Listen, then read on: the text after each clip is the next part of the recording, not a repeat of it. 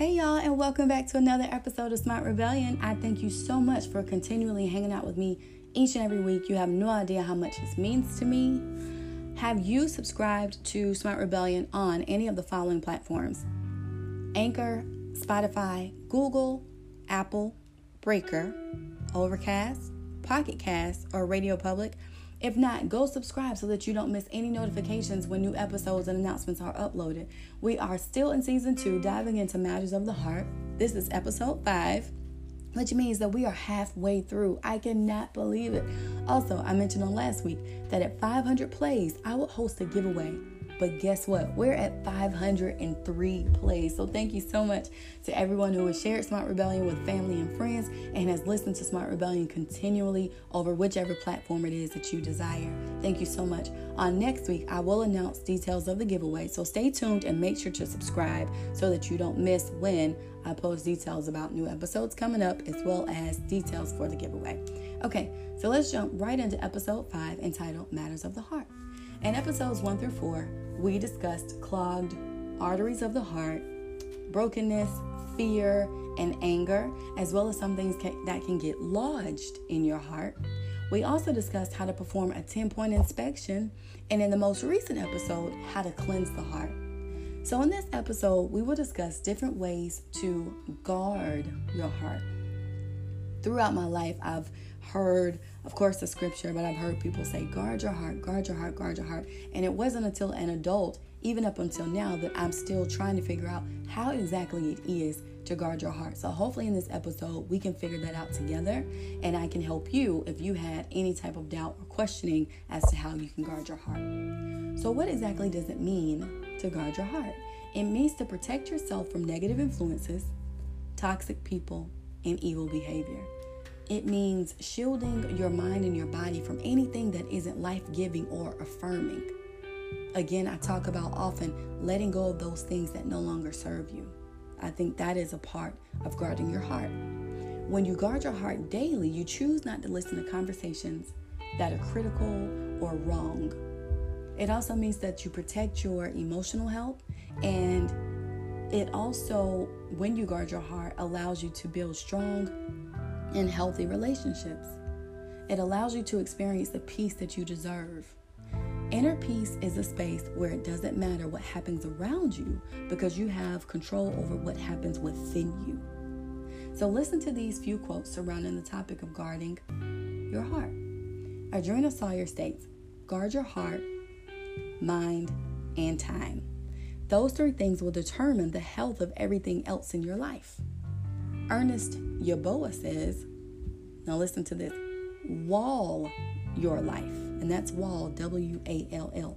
Wall your life, guard your heart, and mind your mind. A life without a wall least blocks something. So, in other words, you got to guard everything or you're not blocking anything. A mind without a wall accepts anything. that sounds like Dr. Seuss to me, but it's true. Gift Mona, Gift is her name, first name, G I F T. Gift Mona says, Dear Superwoman, and I'm going to say Dear Superman as well. Dear Superwoman, strong as you are, you can be brought to your knees by a man or a woman who knows how to lie. Guard your heart all the time. Check what you listen to and train your ears to spot a lie from afar. And lastly, back to Ernest Yeboah, it says, even a computer guards itself against viruses. Why not you? Guard your mind. And of course, right now we know all about guarding ourselves against viruses. Um, but of course, he is speaking about those things that can enter our body and cause disease or disease or be toxic to and for us. So, how do you do it? You literally have to become a watchman or a guard. Watch out for toxic people the negative influences, the negative thoughts. Don't wait for them to attack and then respond. You have to take action as soon as the enemies approach. Remember that everything you do flows from your heart. So if your heart is not guarded, the enemies or inner me's, as I've discussed in previous episodes, enemies or inner me's trample all over your heart, right through the walls as if they own the place. We can't have that. So, again, how do you accomplish guarding your heart? Check your thoughts. Set boundaries for yourself. and don't go as far as you can go. Did you know that you can control, alt, delete yourself? Control yourself, alter your thoughts, and delete negativity. If you struggle with controlling your thoughts, just be mindful not to let them control you. Set boundaries for yourself. What happens if you don't?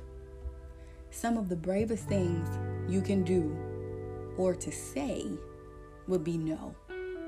When you say no, you set boundaries that create a comfortable place for you. You're not displacing yourself. And I'm not saying you can't compromise. Compromise isn't always comfortable, but you know when you've given too much or when you've gone too far.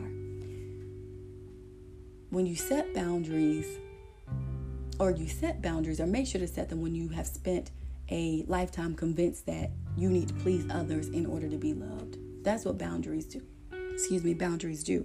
They give you that line, basically a line in the sand. You don't get to move that line. Nobody gets to move that line. Draw the line and leave it there because at that point, you are saying enough is enough. This is how much I'm willing to give. This is how much I'm willing to tolerate. This is how much I'm willing to do. And you stay there. Boundaries aren't about trying to control someone or make them change. Boundaries are about establishing how you want to be treated, self preservation, in a dangerous or chaotic environment and a path to healthy relationships. Now, how about, or how do you go about not going as far as you can go? What does that mean? What happens when you burn the wick of a candle at both ends? It burns faster, right? And of course, it eventually burns out. A burnout occurs when you avoid being human for too long. Burnout essentially is a bone tired, soul tired, heart tired kind of exhaustion. We don't want to experience any of those things, but life is inevitable and it will happen to each and every single one of us, which is why it's important to become a watchman over your heart, your entire heart, in order to try to avoid these things from happening. Trust me, I know.